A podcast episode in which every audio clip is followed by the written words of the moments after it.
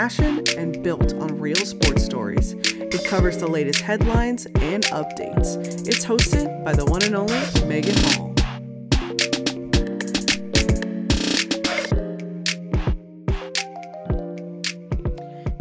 Now rocking with the best. This is the Hall About Sports podcast with your host, the one and only Meg Hall. If you don't know, now you know. Welcome to episode 17. I got co host Kev with me, and I have a very, very dear friend of mine, a phenomenal person.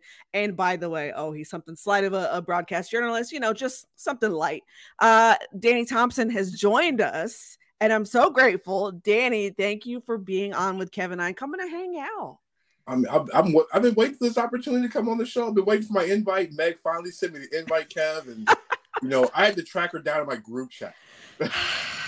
You're just oh, gonna out me like that on the podcast. Okay. Here. So in, in true fashion, like I told Danny at the time, I was like, please, please, please charge it to my head and not my heart. He knows how I feel about him he's a good friend. Like it was not it was, not intentional, but yeah, he was he definitely upset that I was making Dallas Stars jokes. That's what happened in the playoffs. That's what happened. That's that's probably that's probably true. Honestly, I was a little hurt over my Stars. I'm not even gonna lie. I'm not. My, you didn't get swept. My Hurricanes got swept. now, true, true, true, very true. I didn't, and and to be fair, I was. I think I didn't say anything about that in the group chat because I was like, that's probably not a good, not a good topic. As a Montreal Canadiens fan, I had to just leave that one alone. I'm like, listen, I can't. I have no room to talk to anybody whose team made it this far. Listen, my wife constantly laughs at me because she goes, "Your teams all suck for the most part." I'm a Hornets fan. I'm a I'm a Hurricanes fan. Hurricanes is the only team that wins anything. I'm a Falcons fan in football. I'm a Mets fan in baseball. Like I don't win much anything. Yeah. I'm so sorry about that. And speaking of not winning things, you're probably not going to win today either. So let's hop right into the run of show. Just had to pull one in there. Um, all right. So run a show for tonight. So we're going to do the starting lineup. So we're going to tell us how you got into journalism, how you got into basketball, if you weren't covering basketball, would you cover another sport? We'll talk about that. I think you just mentioned Falcons. I'm so sorry to you. Um, all right. The, the, special segment that we created for you is called Is This a, a Flagrant? So, what it is, you know, I like a good pun. So, I'm going to definitely going to throw them in there. But this is all about basketball. I promised Danny we would not talk NBA draft, so we will not. Just side note that is Thursday. Uh, other than that, last segment is the post game presser where you get to ask us questions and we'll answer them. We've gotten really fun ones like Is cereal soup? Uh, what's your life's theme song? For Kev, it's you know, Arms Wide Open with Creed. Uh, you yeah. know, whatever, what, whatever you, you know, whatever you feel like asking, we will usually try to answer. We like, we like to keep it fun and light. So we'll be thinking. I actually have a question for you too that I think you'll actually like when we we get to okay. that segment. Let's do it. So all right. So starting lineup. Tell us how did you get to this point? How did you one become a basketball fan? And two, how did you become a journalist? So this actually was kind of funny. So um, my birthday is June 1st, so I just turned 40. So I was Happy born. Belated. Uh, thank you, thank you. So I was born during the 1983 NBA Finals. My dad coached basketball in the military. My mom was a my mom had the biggest crush on Dr. J. So living in Hawaii, where it's a six-hour time zone difference, and also when basketball was tape delayed, I just I broke my mom's water, and then we were on the way to the hospital. My mom refused to leave the house until she finished watching the Sixers game. So you know this is the 1980s, so you know you don't, you don't really get TVs inside the delivery room. So at that point, I didn't come out until after the game was over and at that point uh, that's when basketball was born into me as i was literally coming out the womb.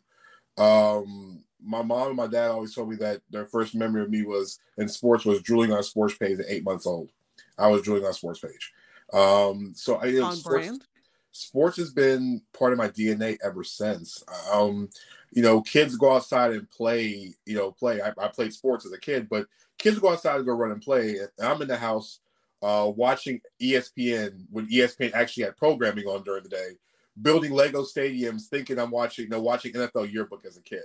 So with my dad being a basketball fan and being a basketball coach, our Saturday night, our Friday nights were spent watching TNT games when it was, you know, just old school TNT and watching the Atlanta Hawks on TBS and watching the Chicago Bulls on WGN on Saturdays. That was my me and my dad's bonding time. Um, I basketball's a part of my life. And so I played as a child and I peaked growing wise right around the eighth or ninth grade. Um, I was a power forward. and then you know, you know when you realize you cannot be a five foot eleven power forward in college, um, you know, you know, a five foot eleven inch, vert, you know, five eleven with a, a Zach Randolph vertical leap, you're not going to make it to the place. so, um, I was this resonates with me. Yeah, I, I was a writer. Um, I, I, always passed English classes. I remember going to Winston-Salem State University. You know, uh, illustrious of Stephen A. Smith, of course. And I remember writing all my English papers in college based on basketball. Like I literally wrote every paper in college and turned it into a basketball form whatsoever. And wow. I did that and I turned into a journalist. Um, I, you know, I couldn't play the sport, but I knew I could talk about it. And so at that point, no, Mike, I wasn't Charles Barkley. I told you I had a four-inch vertical leap. Like I could, I mean, I could, I could, I can shoot the basketball, but I could barely jump over a pop tart. So it's not. this wasn't going to work this way. So um, I remember writing all my papers in college uh, on basketball, and it turned into writing. And so I really got into writing when I left college in 2003. Uh, 2004 is when the Bobcats got here. So a RealGM first, like literally, was just a blogging site. That's mm-hmm. how long ago it was. I was writing a RealGM covering the uh, the Bobcats. I covered an NFL site for a site called NFL Draft Blitz. Uh, my very first professional interview was actually Duane Brown, the offensive lineman. Um, nice. It was actually we met. We had conversation on AOL Messenger, and it turned into a phone conversation that was long distance on my mother's phone that I had to pay long distance minutes, so I had to lie about a call to Blacksburg, Virginia. So, sorry, mom. um, so, so I remember doing those things, and it turned into uh, be writing for a while. I moved to Florida, um, and I took some time off from writing after my brother passed away.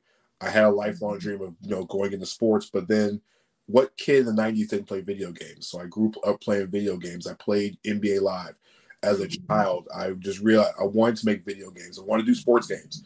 I'm the kid drawing in class, you know, and thinking I'm okay, create this great game. And I moved to Orlando, and like two and a half years later, I worked for EA Sports. So I worked uh, designing video games for the NBA Live series, of course. Um, I did player ratings, rosters, playbooks, um, all those wonderful things. Worked on franchise mode for the, the series um, for two years. So, like, if you ever picked up NBA Jam on Fire Edition and you actually paid the updated version and you played with the New Orleans Hornets, just know that they're a complete cheat code after the trade of Ryan Anderson because between Ryan Anderson and Hugo the Hornet, they're both perfect tens in the three point line and they don't miss. So I had the ability to help with that. So uh yeah, you you you win money off that by the way. Uh, but I I grew into a data person. I knew stats. I love sports. I love breaking down plays. So working on signature moves and playbooks was beautiful. Um, after I was laid off because of NIL back in the day, which was the Ed O'Bannon case. So mm-hmm. I lost my mm. job due to the Ed O'Bannon case, which was the beginning of NIL back in 2013, um, right before NBA Live 13 actually released. Um, I got back into journalism again, and this when podcasting first started. So, you know, big shouts to my friends at Barbershop Sports. Um, they gave me the opportunity. Yeah um, after I started. And big shout outs to Randy Azalea and Backyard um, and Backpage Sports for getting my first credential covering the Magic. I covered the Magic for three and a half seasons. I had a radio show in Orlando called Full Court Press Radio that was nationally syndicated on iHeartRadio and also a flagship station of the Orlando Magic. Um, I did that for about a year and a half, two years, but covered the Magic for four years for multiple sites. Um, moved to Charlotte, covered the Hornets uh, for the current site right for which is three point conversion, and kept my own stuff on the side. And now I'm in this space. Um, actually do my works now through Substack. I do the occasional podcast, and you know, it's covering the league for the last what, 14, 15 years. It's been beautiful. Um, I've seen the league change a lot. Um, I have stories, and my wife tells me all the time it's time to write a book on some of the things you hear in locker rooms because I I got some stories about locker rooms, but I, I don't know. I might tell them one day. Who knows? Oh boy. Okay. So uh, before I, I follow up with with with comments, Mike is in the comments and he said, "Ask Danny about three guys from three different cities who met at Tilted Kilt. Is this podcast appropriate?" Is what I want to ask because I feel like Danny just put his hands over his face and he's like, "Oh no." So that's the first time I actually met Mike Patton and Kyle Nash together. So me and Kyle lived in Orlando. And Mike came to visit. So all three of us met at the Tilted Kilt down and down uh, on I-Drive. Okay, yeah, I know oh. about I-Drive. Yeah. So if you ever been to the Tilted Kilt, it is kind of like okay, if we're gonna put this on platforms, right? If we're doing it on the Banana Republic Old Navy scale, right? Old Navy is considered Hooters, and Tilted Kilt is more like, I would say, the Gap. Mm-hmm. So it's an upgraded version of Hooters. The only thing is the women wear wear, wear skirts and kilts. Yeah, um, it's yeah. the Irish version of yeah. It's just, it's just that it's this upgrade version. So we all met over wings, and it was complete laughter. It was the first time I met Mike, and you know Kyle and I had we had cross paths in other ways, but we had all got together for the first time. It was pretty pretty damn hilarious. Thanks, Mike. All right. So it sounds to me like you have like lived, you've eaten, you've slept basketball for the last 15 years. What moment are you most grateful for throughout all of that? You know, the most grateful moment is when um wow. If I have to think about it, it's really being in the locker rooms and telling stories. Hmm. You know, there's one thing from, you know, just to hear players talk, but the best part about it is there are so many stories you hear when you don't have a microphone in the player's face, um, where you're just talking to a player candidly one on one, and they realize you're not trying to put them on blast, and they really tell stories to you, or you can just really see it. Um, I think my favorite moment is when my daughter came to a game um, with a credential on. So she actually wore a credential. She had a chance. To, she talks about to this day, you know, going to the game and eating the popcorn in the media section, the media room, and having a hot dog and just wearing the same badge that her dad wears. You know, when you put a credential on, it's a, it's a thing of honor. But see your kids see you do it, it's more amazing.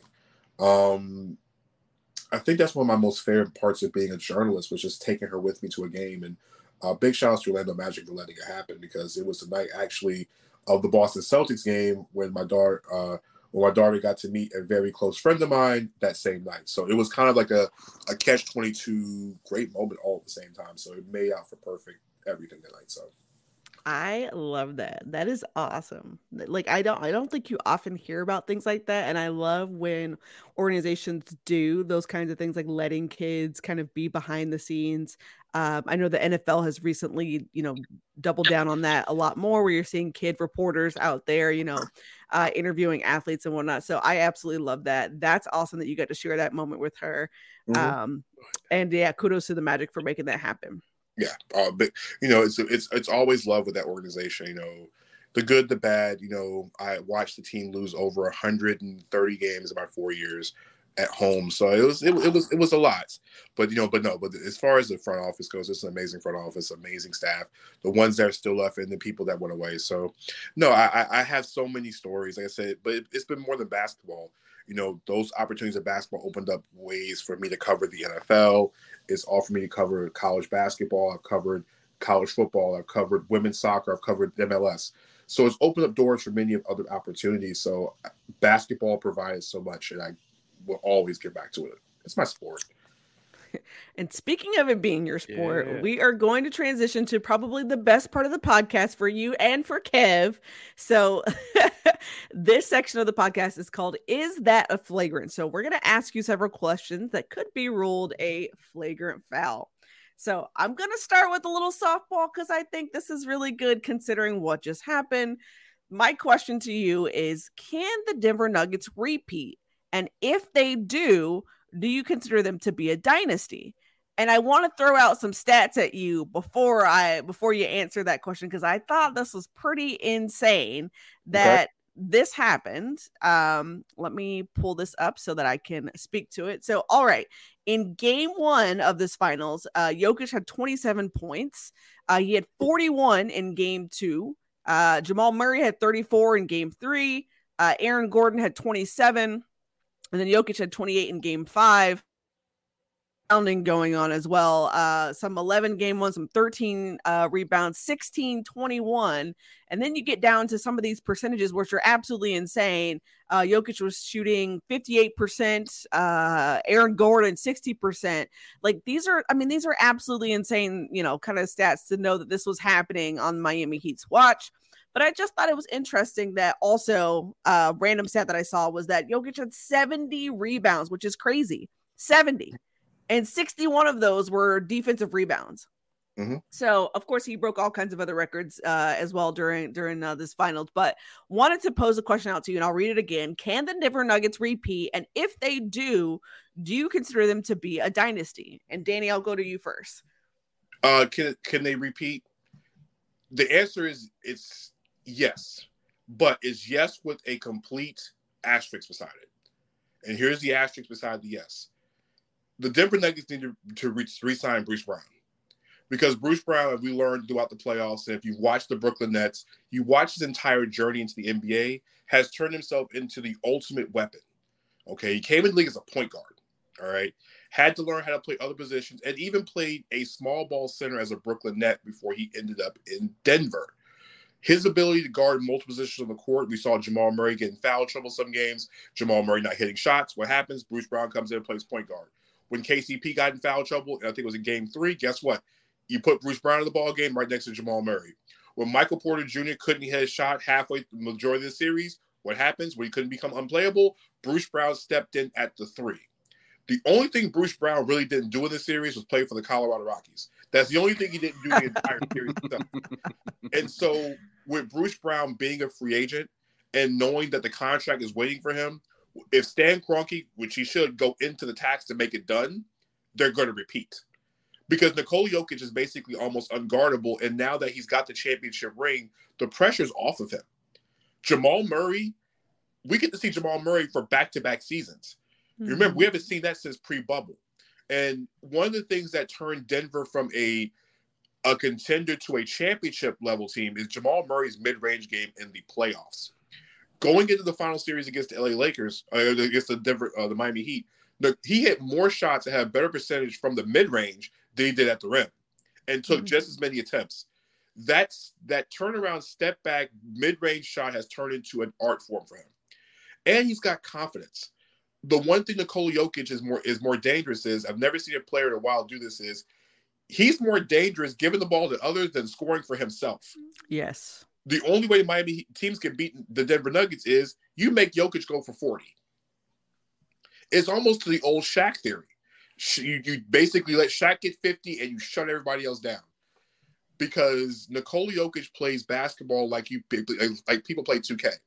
Is that when he passes the ball to a teammate, it's like an extra like boost, and the shot goes in more likely when he's passing the ball. Like players are like completely smarter when he's on the court. Aaron Gordon became an actual offensive weapon because of, of, of Nikola Jokic. I watched Gordon for years in Orlando, and I promise you, through three, four head coaches, they couldn't figure out how to do it. But Nikola Jokic and Mike Malone makes this guy almost worth every penny when people thought he wasn't worth the pennies he was given in Orlando. So the Nuggets have yes, so they can repeat. If they win a second championship, this is going to get ugly because every time there's been a dominant center winning a championship, this thing can go for a while. It really depends on the makeup of the team.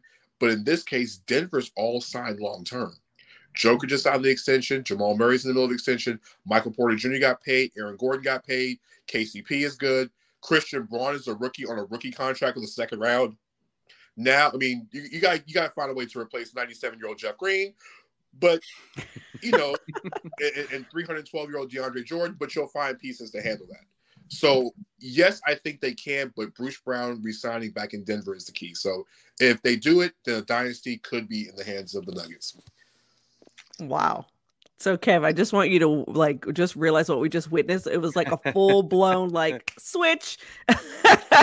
like the switch came off and he's like, "Oh, basketball. Boom. Here's all the stats." Oh yeah, and meanwhile I switched into bobblehead mode. I'm like, "Yes, uh-huh. Yes, I agree with this." yes. yes. Tell me more. Uh, I will say I I agree with a lot of this and the Bruce Brown thing. I please Denver, do not make the mistake that the Nets made because I was lamenting eh, eh, it, it, it did not get nearly enough attention when Bruce Brown left in the offseason to go to Denver, how big of a piece he was.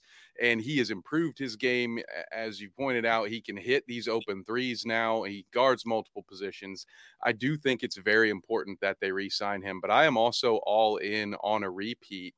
I am not certain exactly which team it's going to be that gives Denver their best run uh, going into next season because it's going to need to be a team that has front court depth, plays good defense, and plays good team offense as well.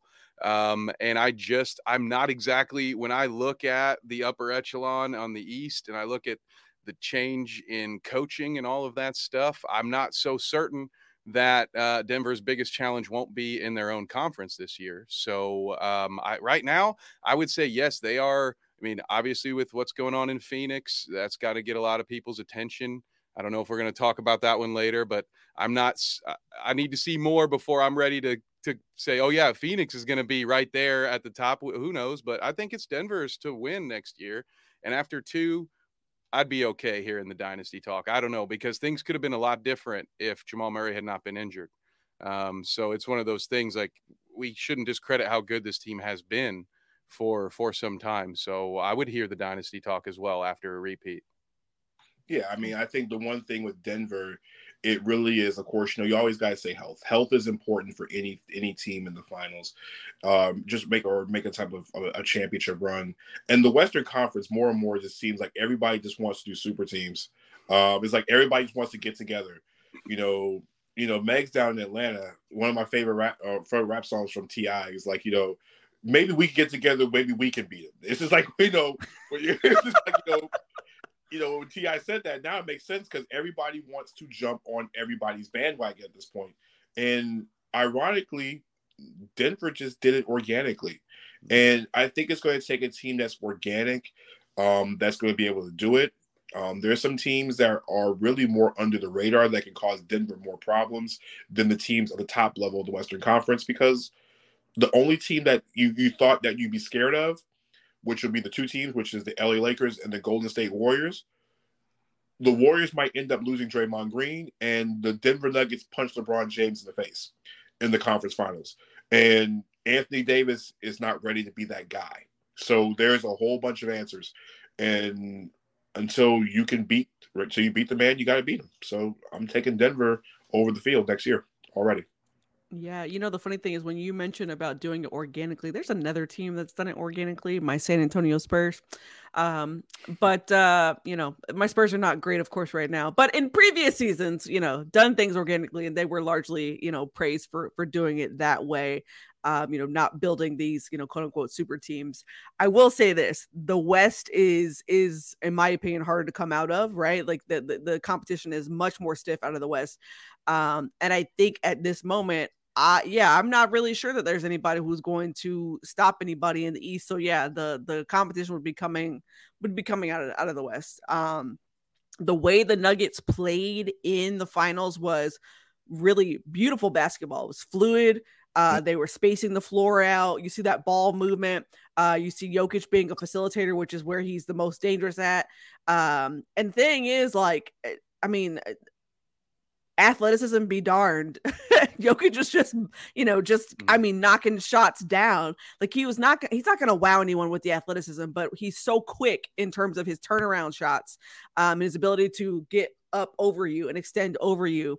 Um, and that by the time you've realized what's happening, like he's already scored and he's back down the court, and you're like, well, what just happened? Yeah. Um, so you know, it was a thing of beauty to really see, honestly that Sombor shuffle shot, which you know it seems like he's just going backwards, taking three steps. You know, he's doing you know the electric slide slash the shot shot slide one step. It goes in every time. And the other part is, you know, the dribble handoff is coming. Yeah. You know if Joker, yeah. Joker at the top of the key, you know Jamal Murray's coming. You know the dribble handoff's coming, and Joker, you're not going to run through Joker on a screen. It's not happening. But what happens? It works every time it's like it's like clockwork. It's I don't know what it is. It's something about how Joker and those guys do it. It's it's an amazing way of doing it. And the crazy part is Michael Porter Jr. wasn't accurate MPJ, at all. If he was on point, this series was a sweep. Um, you got to give credit to KCP for, for for being the complete veteran, and I love one of the stories about when they drafted Christian Braun they wanted a kid that had championship pedigree that knew how to win in college. So that was one of the reasons why they drafted Christian Braun because they wanted winners. Mm. Yep, you moment wouldn't be too big wrong. for him. You can't go wrong with a team saying we want to draft winners.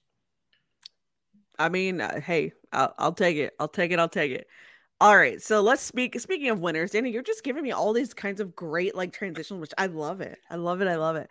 Um, speaking of winners, the Phoenix Suns were a big winner this week. So, in case you've been living underneath a rock, uh, there's this massive trade that goes down. So, Bradley Beal is now with the Phoenix Suns, and what happened in this trade is Bradley Beal goes to the Suns, Jordan Goodwin goes to the Suns, Isaiah Todd goes.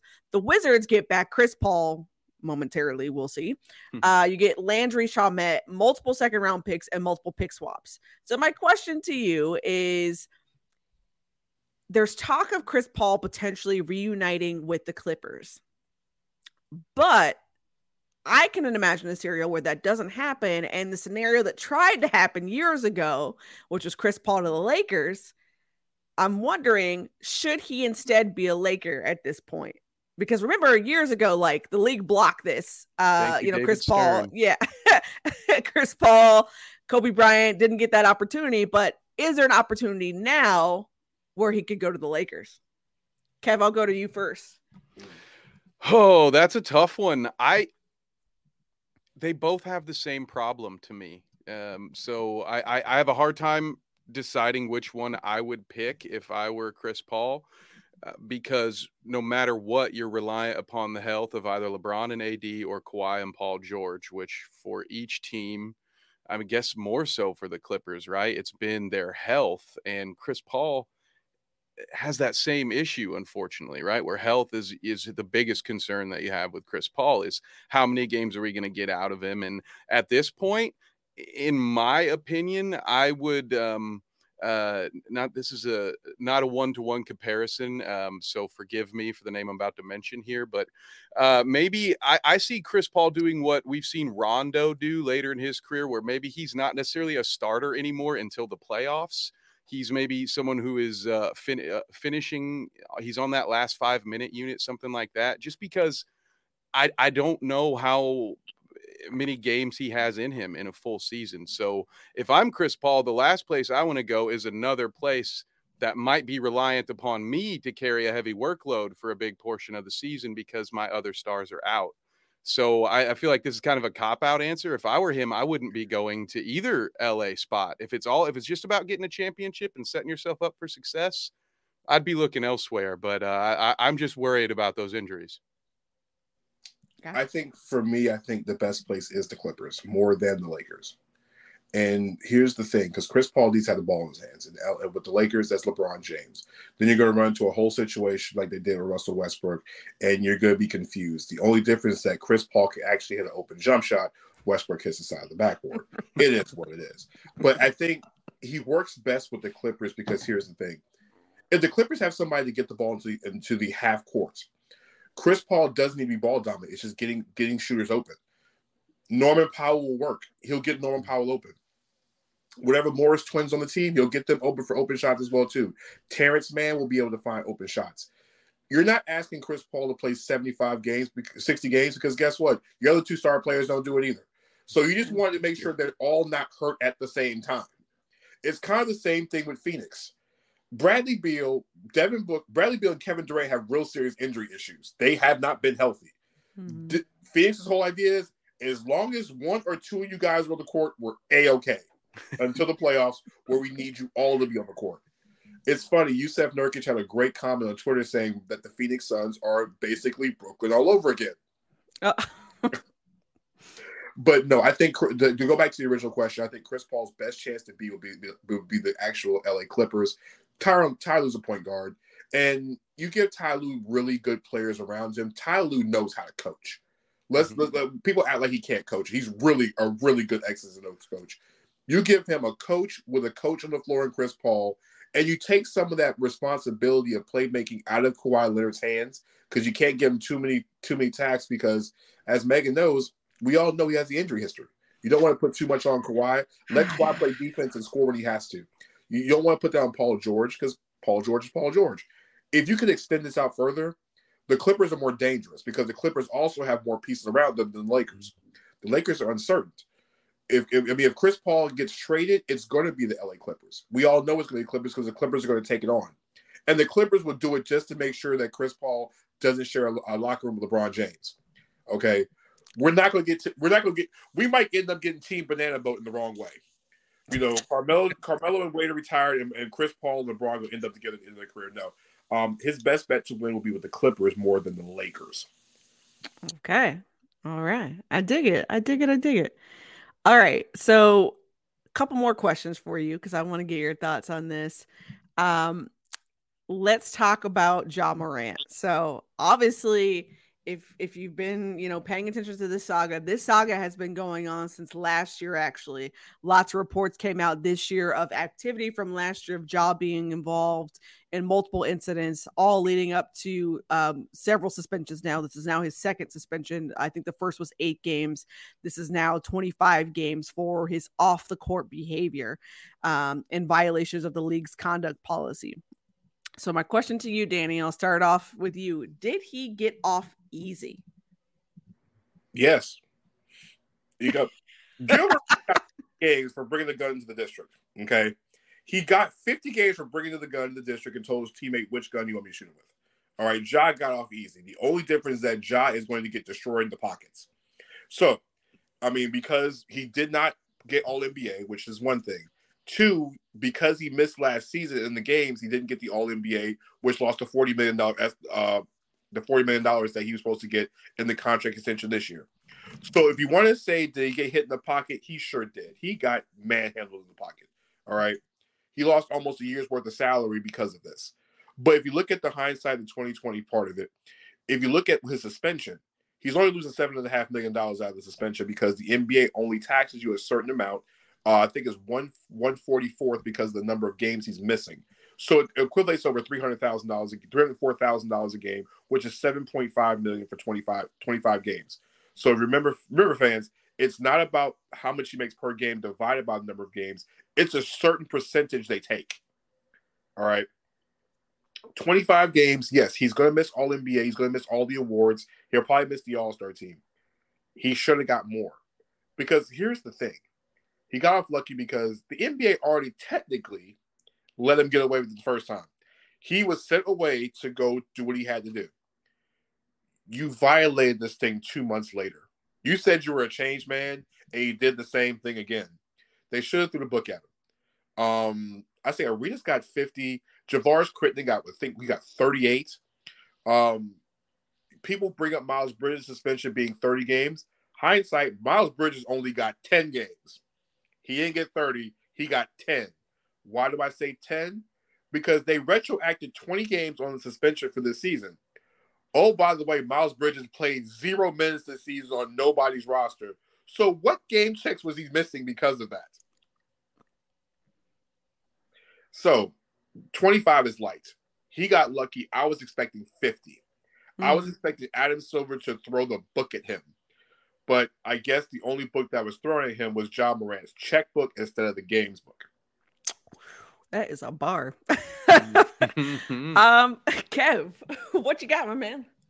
I I have to agree here again with Danny. I think Ja did get off lucky. I honestly I expected at the very least him to be out and you know up until the All Star break. I don't know the exact game you know break of how many games that would have been, but no, 25 games. Uh, I, I mean, obviously it's substantial. I believe, correct me if I'm wrong, but I believe he's suspended from all team activities up until that point, right? So he won't be able to do things with the team. I don't know. He's know, allowed the building. He is. Oh, he is allowed in the building. Okay, okay. They they want they, they allow him in the building. He just can't practice with the team. Um, I think he can be with the team in team facilities. I think I don't think he can do anything working out wise, but I think just to help him you know, with that having that team camaraderie, they didn't they didn't suspend him from everything. I think he can still be in the building. He just can't do anything like physically on the court with the team. Which honestly, that's probably good. As if rehabilitation is the goal here, you know, actually giving him time with his teammates is probably a good idea.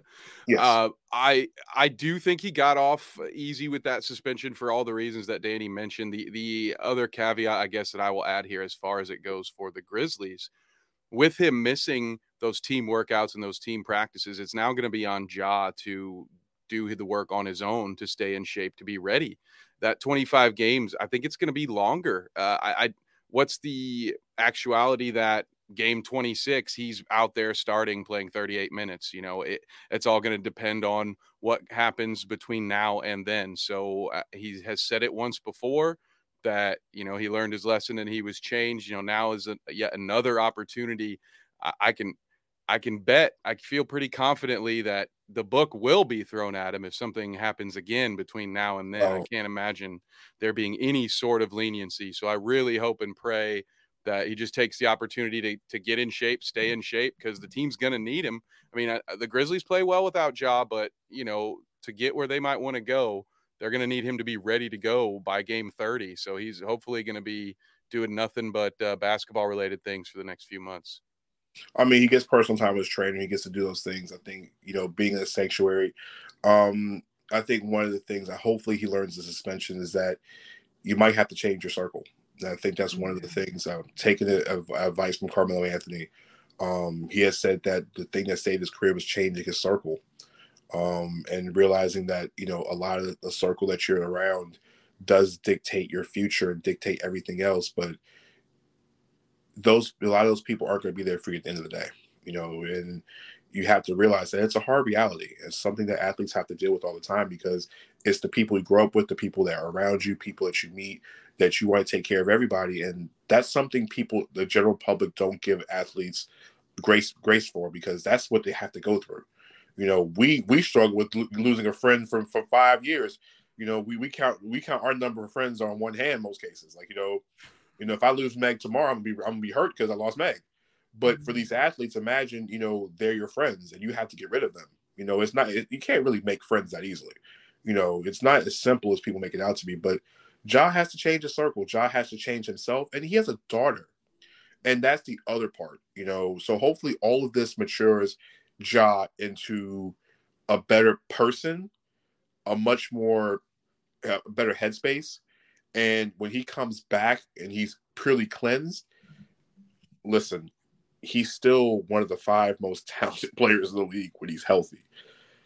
I can only imagine what the Western Conference will be like when he gets back. Yeah. Oh, I, you know, I, I would agree with both of you in the fact that I do think that he got off easy. Um, I'm with you, Danny. I, I thought easily 50 games would be where, you know, where Silver started. Um, I, th- one of my friends said something the other day, and I, I think it might make sense here in this, in this circumstance was that, you know, Silver's having compassion for Ja, um, you know, in, in this, in this, in this moment for him to really kind of get himself together. Cause I think that 25 games says, all right, my friend, like, Hey, I'm going to take it easy on you here, but you know, next time won't be, you know, you might not be as lucky here. And I, I think that you, you saw that with the eight games and then the, you know, the, the 25 games or whatever else is very kind of like, Hey, you need to get yourself together, you know, sort of thing. Um, I think for Ja, he is immensely, immensely, immensely talented, immensely talented. And I want him to, to succeed. Um, the NBA is much better with him in it. Uh, he is dynamic on the court, and people. I mean, the the the Grizzlies organization, that team. I mean, they are a force to be reckoned with when he is there. And I think he's got to realize what his what opportunities he has in front of him. Um, so I think that's extremely important for him. So um, I just saw I just saw uh, Paris's comment. He said, "I'm calling calling him by his government name, Demetrius, until further notice." Listen, I mean, you really can't I mean, that's what his name is on the government. I mean, is I'm gonna call him Clay. I'm gonna call him Clay. Is what they say. um, going to America. I guess is where we're going with this. Thanks, Parrish. Yeah, thank you, Parrish, for that. All right, last question uh, of this segment is uh, is actually for about Draymond Green. So Draymond Green has declined his player option for 2023 through 2024.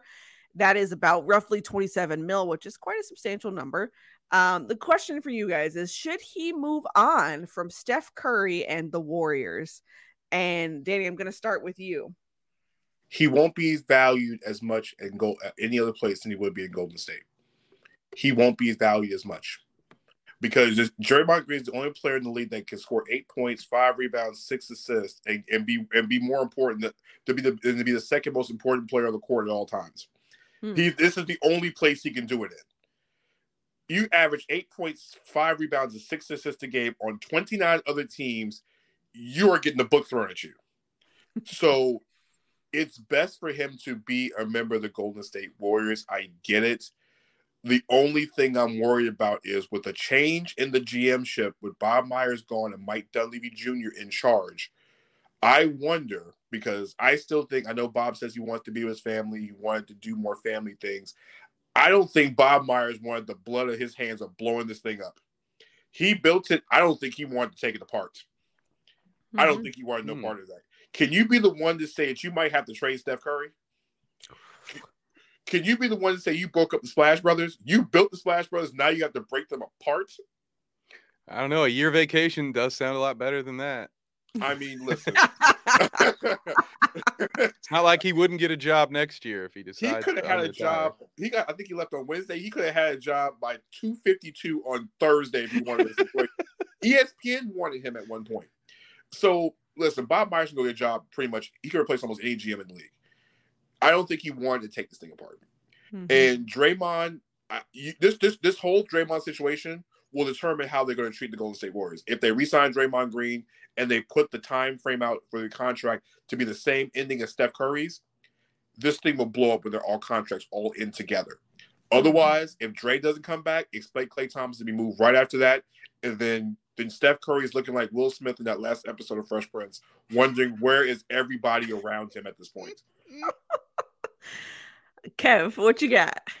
Oh, I I like a lot of that. So I want to say I believe um, I I believe Draymond's going to stay put. One, one of the funny things that happened when this uh, announcement came out in the in the Last Word on Sports. So shameless plug. I'm an editor for Last Word on Sports, covering college and NBA. Oh, so those um, are my people over there. So yes, I knew I liked you for some reason. Hey, thank you. yes, absolutely. So our group chat immediately blew up with someone shared, "Hey, did you guys see that Draymond was out at dinner with LeBron over the weekend?" And I'm just like, "Hang on, Lakers fans. First of all, Lakers fans don't want Draymond for the reasons that Danny suggested. I see what you guys do on Twitter.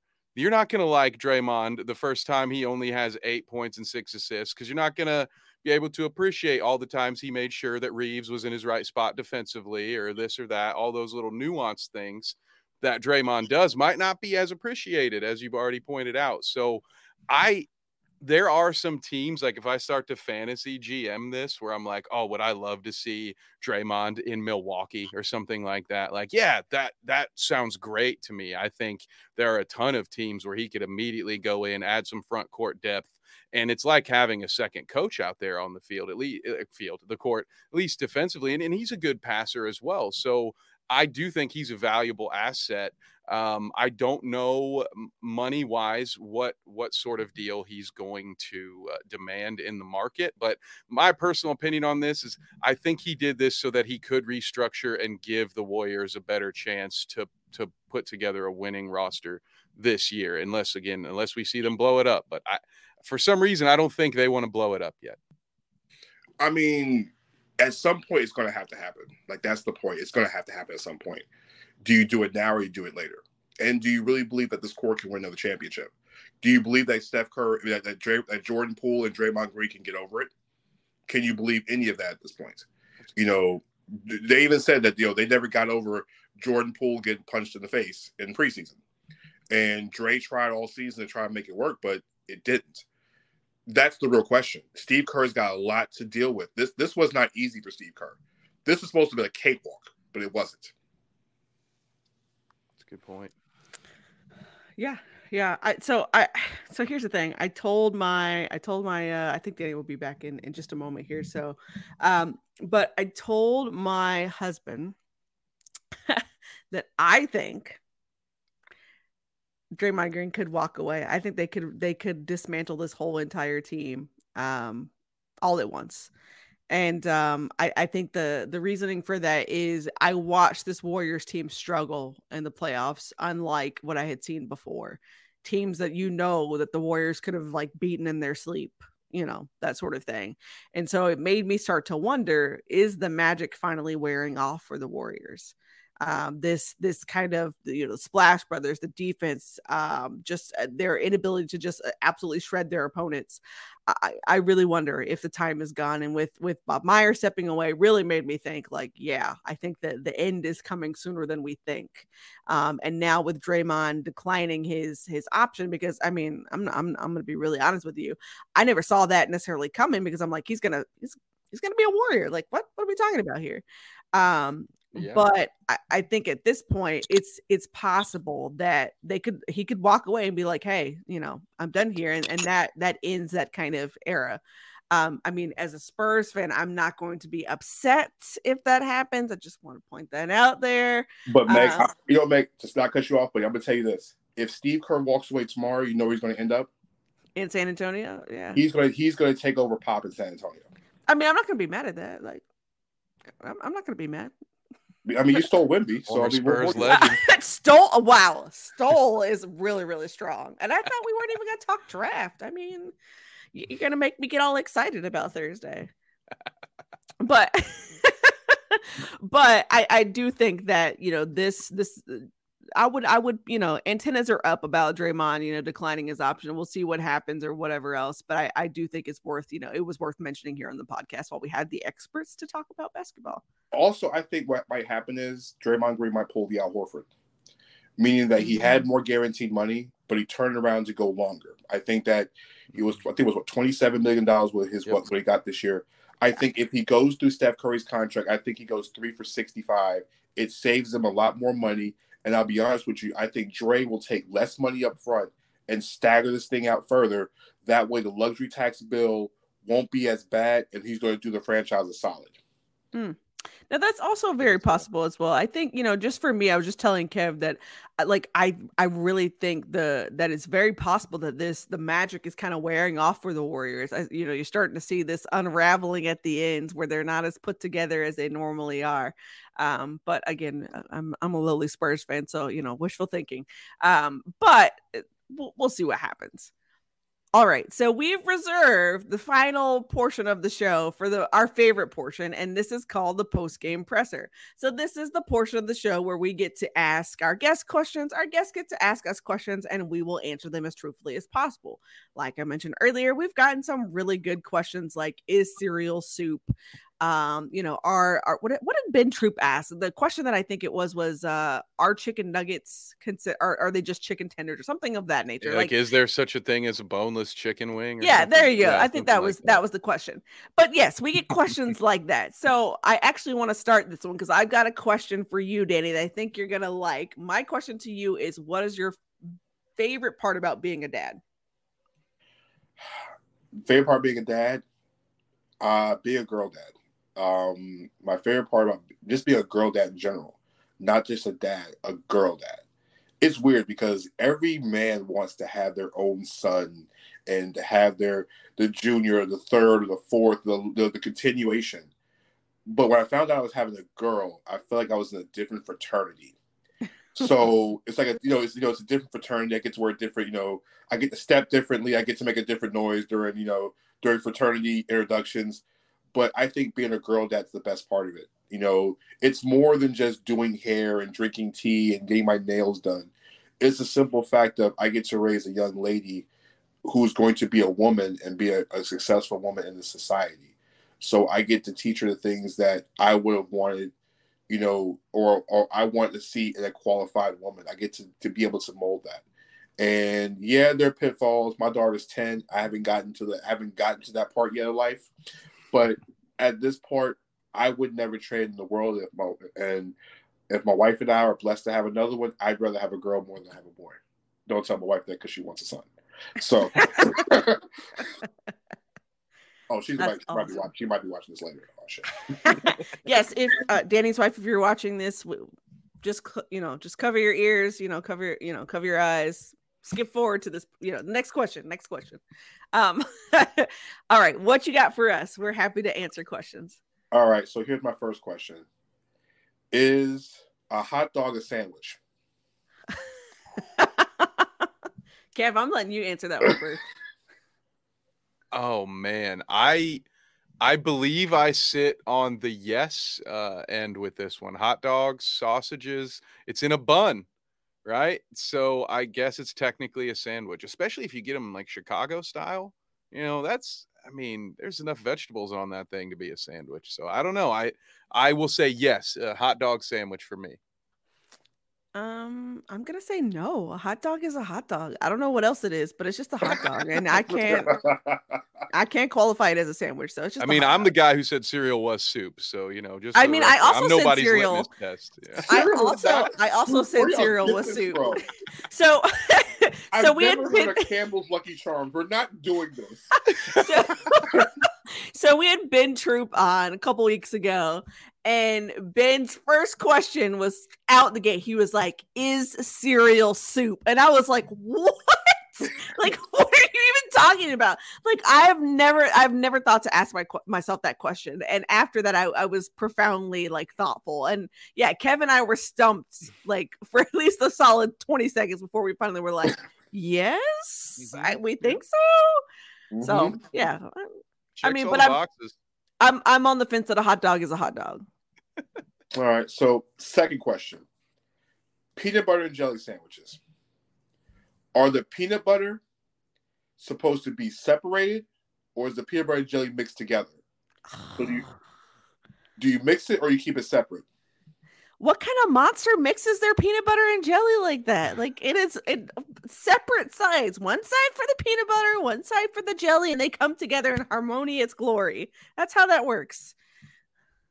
Agreed. See, now back when I was making peanut butter and jelly sandwiches, it was in my younger days and I needed a little more calories to keep up. So I was making two at a time. So I needed one knife just for the peanut butter, one knife just for the jelly. No. Line them up, set I'm them saying, down, and then we're, we're ready to go. No, you mix it together, like the song says, ebony and ivory in pure harmony. You got to put it together. I listen. I need equal amounts. I can't. I can't put my jelly down and then like try to like swear. No, it's just too much. I, feel like I need Smuckers market this? Did they not like put peanut yes, butter it's in a, bo- in a it's in a bottle. There's there's peanut yeah. butter on one side, jelly on the other, and you squirt it, and Brilliant. yeah, you could you know put no, it together. But you could you could no no no. The, you get to change the complexity of the sandwich because it's like making Kool Aid. You can put too much sugar in it. You can put a lot enough sugar in it. You can make your own version of Crystal Light at home with peanut butter jelly. Paris says doesn't matter, but have y'all tried grilled PB and J? I have absolutely not, and that sounds disgusting. Yes, and it's good. Now I kind of now I kind of need to have. I need to write that down to make grilled PB and J sounds so gross. Warm peanut butter. Oh my god. I oh mean, you, mm-hmm. you said you want it separate. I mean, I just I I'm I'm thinking about like putting together a peanut butter and jelly sandwich and be like, yeah, tell my husband slap that baby on the grill. Like what? like like you know a flat top, you know, like like uh, you grill, like a grill of cheese, press. like a panini, a panini press, a panini yeah. peanut butter and jelly. Oh my gosh! I've seen a lot of stuff being done with waffle makers lately, so I don't know. Listen, oh. just just waffle your PB and J. Oh my gosh! There's nothing wrong with that. Oh my lord! Somebody eating waffle and oatmeal cream pie. Now my only thought was I have to buy a waffle maker now. Uh, Paris says we should throw it on the George Foreman grill. I mean, who still got one of those? Uh, I I had one of those for years and years before I met my husband. Uh, I was a single lady trying to survive, and so George Foreman and I were best friends for many a days. Oh yeah, George got me through college for uh, sure. Uh, right? Yeah. I'm, I'm... yeah. Uh, but I don't want to go into how long ago that was. But uh, yeah. All right, last question about from about last post game press conference pressure for me, guys. Okay. So you know, in the game of we're going to refer back to cereal. In the game of making cereal, do you put the milk in first or do you put the cereal in first? Cereal first for me. Yeah, I feel like that's the only logical. Unless it's my answer. second bowl. All right, because second bowl you have no. If if I now I'm not much of a cereal eater these days, but back in my prime when I would eat cereal for lunch or whatever, you know, first bowl cereal goes in, then the milk goes in. If you eat all that cereal and you realize it's time for round two, then you can put some dry cereal on top, but you're gonna want to splash a little bit of fresh milk on that because otherwise you got nothing but dry cereal just floating on top of your bowl. I would agree. Uh cereal first, milk on top. If you go back for a second bowl, then you could just, you know, add to whatever you've got there. But I feel like it would be really awkward for me to pour my milk in first because then I would just be guessing at how much milk I need. And I don't like that. So I would rather just cereal first and then, you know, wait till it rises and go on about my day. Cowboy fans do it that way. That's why I was asking the question.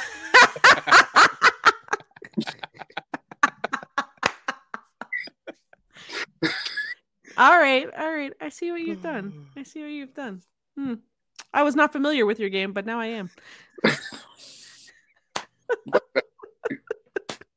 right, I love. I actually really like those because those were all food related, and I yeah, those were those were good questions. Those are really good.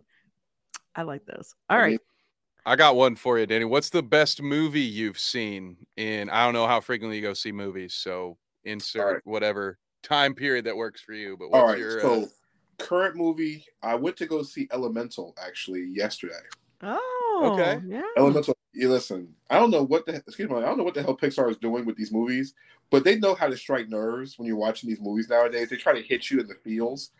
And so I'm in the theater. It's me, my wife, and my daughter, and we're watching the movie. I'm not going to give it away, but there's one, like two scenes in the movie, and I'm looking like, um, this is supposed to be a kids movie. Why am I in my feelings here? Mm. Um, like, why are we even doing this? Um, but outside of that, favorite movie. Um, okay, so I have to give a top five because I have too many too many movies I watch all I the feel time. that. Let's do it. New Jack City. Oh, okay. It's a classic. Um, A Bronx Tale. Okay. Um, now it's time for the curveball. My best friend's wedding. okay. It's about a sports writer. So what can, yeah, what can I say? Okay, okay. All right. I know. Listen, I don't know. My wife watches a notebook. Don't blame me for that one. Um Notebook is a really good movie though. It's trash. Um Talladega Nights. Oh, oh. Ricky Bobby. I mean, yes. And and I think the other movie is a, a tie between Step Brothers uh, which you literally can't get past. And I might be in the minority when I say this, but the original John Wick movie. Oh, okay, okay. okay. Right. So that's a that's a that's an interesting collection of movies. Like I was not.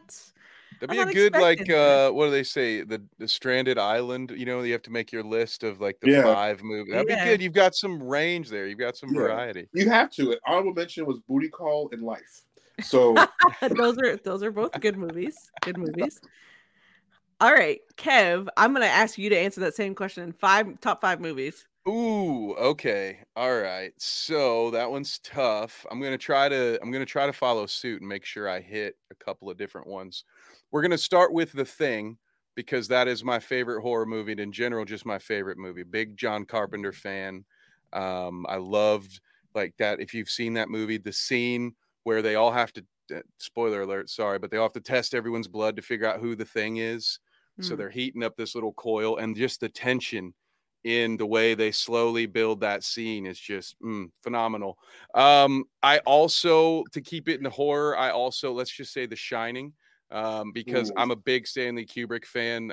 I'd be hard for me to pick just one, so I'll just say that one. Okay. Um, ooh, let's see. Comedy wise, I this is a bit of a guilty pleasure one for me. Uh, it might not actually be in my top five, but it's a fun one that a lot of people forget. I grew up watching Grandma's Boy. It was a Happy Madison film with yes. like, all, yeah, about yes game game developers in like the mid 2000s yes. something like that yeah i love that movie so much it's slept it's a slept on movie it's very slept on yes yes um oh man and i can't remember uh the other one that i love another comedy in that vein uh slackers um mm. devon sawa um i can't remember that who played cool was, ethan i think it was uh, Kevin, that movie right say what wasn't kevin smith in that movie I don't know. It was uh the guy from uh forgetting Sarah Marshall. Uh, the main guy from that, he's in it. Oh, uh, I can't oh, remember yes, his I know name. Who you're talking about, and I can't I believe, think of his name. I believe I Laura Prepon from that '70s show. Jason something? I feel Jason like Jason Segel. There yes, you go. Yes, there you go. Yeah. Yep, he was in it. Uh, Devon Sawa, the Ethan Schwartzman from uh, Bored to Death. is plays plays uh, cool Ethan plays like the antagonist. It's a great little story about college uh, college shysters who cheat and then they have to find a reason to actually care. You know, classic uh classic late 90s early 2000s uh you know uh flicks. I don't want to use the word. We know the uh the uh the there was a certain word that I can't use here, but yes, uh, I, I you know you. you. got what we're saying. But yeah, did I hit five? I don't know. I think that um, was five. It, there might be more, good. but it was good. Four. Was good. Throw a Batman in there, a Chris Nolan Batman. okay. All right. Dark so, Knight. Okay. Uh, well, well, you just stole one of mine. Ah, um, I'm so sorry. Ah. Uh, all right. So Forrest Gump. Um, that yeah, that is my all-time, all-time favorite movie. So Forrest Gump, uh, Coming to America is definitely in there. Uh, Sister Act Two. Oh yes. Ooh. Um, Sister Act 2. It's a it's a really good one. Uh I would say uh definitely Dark Knight. Um yeah, I'm phenomenal. I'm gonna do because I'm giving different genres. I'm gonna say Bad Boys 2. Um Ooh. I that's my that's my like that out of the series out of the trilogy there. Like that's my I love that one. Um, if I have to give honorable mentions, I'm really big on like there's some kids movies I like. So Finding Nemo and Despicable Me are mm-hmm. in that like in that range. Um, but yeah, those are like those are those are definitely like top five. Um, I've seen those movies way too many times to count. Um, and can probably go line for line, bar for bar in those in those movies and you know say all the lines. So you know, actually, no. Now, now I have one additional question. Yeah. So what what is your favorite song that people would not think is your favorite? Just by looking um, I'll give you one. Uh so it's Ain't It Fun by Paramore. So people wouldn't mm. people wouldn't pick that one up. And it's a phenomenal song. Phenomenal song. Um the other one, the second one is Can We Talk by Tevin Campbell. So you like you sung that song as a child. I did, I did, and if you see my like iTunes now, like I've got plenty of music from, we'll say now, but what do I listen to the most? My '90s like R&B pop music. So I've got all the kinds of Tevin Campbell's and Boyz II Men's and Aaliyah's and Destiny's Child and all that. And then I've got NSYNC and Backstreet Boys and like, yeah, I've got all that kind of like going on all the time. So half the time I, I you know, growing up, I would be texting my brother who's a couple years younger than me, hey, who's this kid who just came on? Like, I don't even know who this guy is because I, I would be listening to this playlist on repeat, I, you know, nostalgic. So yeah, yeah. For Kev, me, what you, I, what you, got? I would say, well, I can't say Creed with arms wide open because I used that one you last week, last so no one would yeah. be surprised by it. So what I will say, a lot of people are surprised when they hear about the first CD that I ever owned, and it Ooh. was the 1989 soundtrack to Batman, which was done exclusively by the artist formerly known as Prince. So I am a oh. huge freaking Prince fan, and people don't expect that from me. I would uh, not have. Okay. That dance is a classic. It's an underrated classic. I've never even seen Kev break out and dance. My Prince Prince has his uh, yeah, he, he's very special. So yeah, that's that's what usually catches people off guard. I still love that that album. I love it. I love it. What about you, Danny? So what for your own question? It's actually Jamiroquai's Virtual Insanity. I would not. my yeah. brother, I remember that video first came out. I'm like, what is this? And my brother had bought the CD and was like, just listen to it. And it ended up being in my rotation for so long. It's still in my rotation now. Uh, I think was it, you know, if you have Apple Music, they do like your playlist for the year. Mm-hmm. And Jamiroquai had five of the top 100 on my playlist for the year. And Virtual Insanity wow. was actually number three behind the other song that was, I'm going to say, is Harry Styles As It Was. I would not have picked that. I, that's good. That's good. So there we go. So that now we're done with your post game pressers. You guys can go home and have some Gatorade. I do. I do have one more, one more to right. add, which I didn't think about. Um, but the the other one is um, there's actually two. Sorry, okay. that I just thought about it uh Bohemian Rhapsody by yes. Queen. Okay. Um, I played that in orchestra, like literally played that song with with when I was in high school. So fell in love with the song. Uh, and then uh, there's another song which you guys won't know this, but there's a song called uh, "Sky Life" by a group called uh, Turtle. It's Turtle String Quartet, and uh, I remember that song like like is yesterday because it's one of my favorites. A jazz kind of like arrangement or whatever else, and I will listen to that now even though I don't play violin anymore, haven't played in years, and I'll be jamming out like it, you know, Kev was just jamming out to Prince. Um, mm-hmm. so do with that information what you will. Um, of course, of course. All right, so we've come to the end of the podcast, Danny. We appreciate you for for hanging out with us and giving us some of your time. This was this has been fun. It was really cool to see you just like kind of flip into basketball mode. You and Kev were in heaven. I see both your little eyes like you know lighting up, talking back and forth. I love it. We'll have to have you back on uh, during the season to talk more and more basketball because I'm sure there'll be more storylines uh, to talk about. All right, so tell the people where they can find you on the internet. Well, first and foremost, Meghan Kevin, it's been my pleasure to do this show, this pod tonight. Um, you know, I I told Meg, you know, off air, I, I was really happy that she brought me on the show because I've been watching the pod. I've been watching Meg grow um, from the time I met her till now. She, she's grown she's grown exponentially um, in everything since I met her. I'm so proud of her. I'm so glad to be here to let her know on camera that I'm proud of her, so people actually can see that I'm not saying this. I'm saying this in person instead of behind the scenes. Um, and you know, Kev, you were last, you know, last, you know, last word on sports, so you're now part of the family because I know the folks over there. So and they do such good work. So it's it's good to be able to connect more different worlds. And um you can find my work on substack. I do have my own substack which is called the wonderful world of data. Uh since we did not talk nba draft the good news is i dropped my my my first and only nba mock draft. I dropped it about two hours ago um, and so this mock draft is actually different than ones I've done in the past. Um, my Substack is really a it's an ode to data. Um, as I transition from being a day-to-day beat writer, uh, talking about games, I'm looking at things from a data analytics standpoint because guess what? Everybody really doesn't like data in basketball. Well, I got the idea. Um, I was going through a little bit of a funk story, and my wife loves the ear hustle. She loves the ear hustle my sports conversations because you know she's getting into sports. She's married to me now. She's stuck with me. There's no no no takebacks in the situation. We're tattooed together. Ain't no takebacks. So she was trying to understand certain things about the NBA when I'm talking about data. So I woke up one night. This is when Kevin Love actually signed with the Miami Heat, and I wrote an article about um, why is Kevin Love important, which it actually was relevant throughout the entire playoffs. It's the corner three point shooting. Mm-hmm. Kevin Love's five ability and corner three point shooting is what the Heat didn't have. They were the worst team in the NBA when they signed him. And so I wrote it and I tried to break it down in words so my wife would understand. My wife's extremely intelligent, but when it comes to basketball knowledge, if she doesn't really know it, she doesn't know it. So I wrote it, I published it, I posted it, and she read it. And she goes, Hey, so you're telling me that Miami needed Kevin Love because none of the guys can shoot from the corners, and Kevin Love is does this percentage, this percentage, this percentage. I was like, well, damn, it worked. She finally figured it out.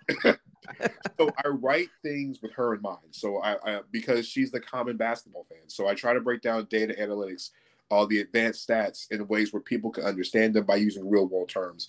I used it. I, I explained four factors, for example, by using the the Knicks playoff conundrum in their starting lineup um, against the series against the Miami Heat.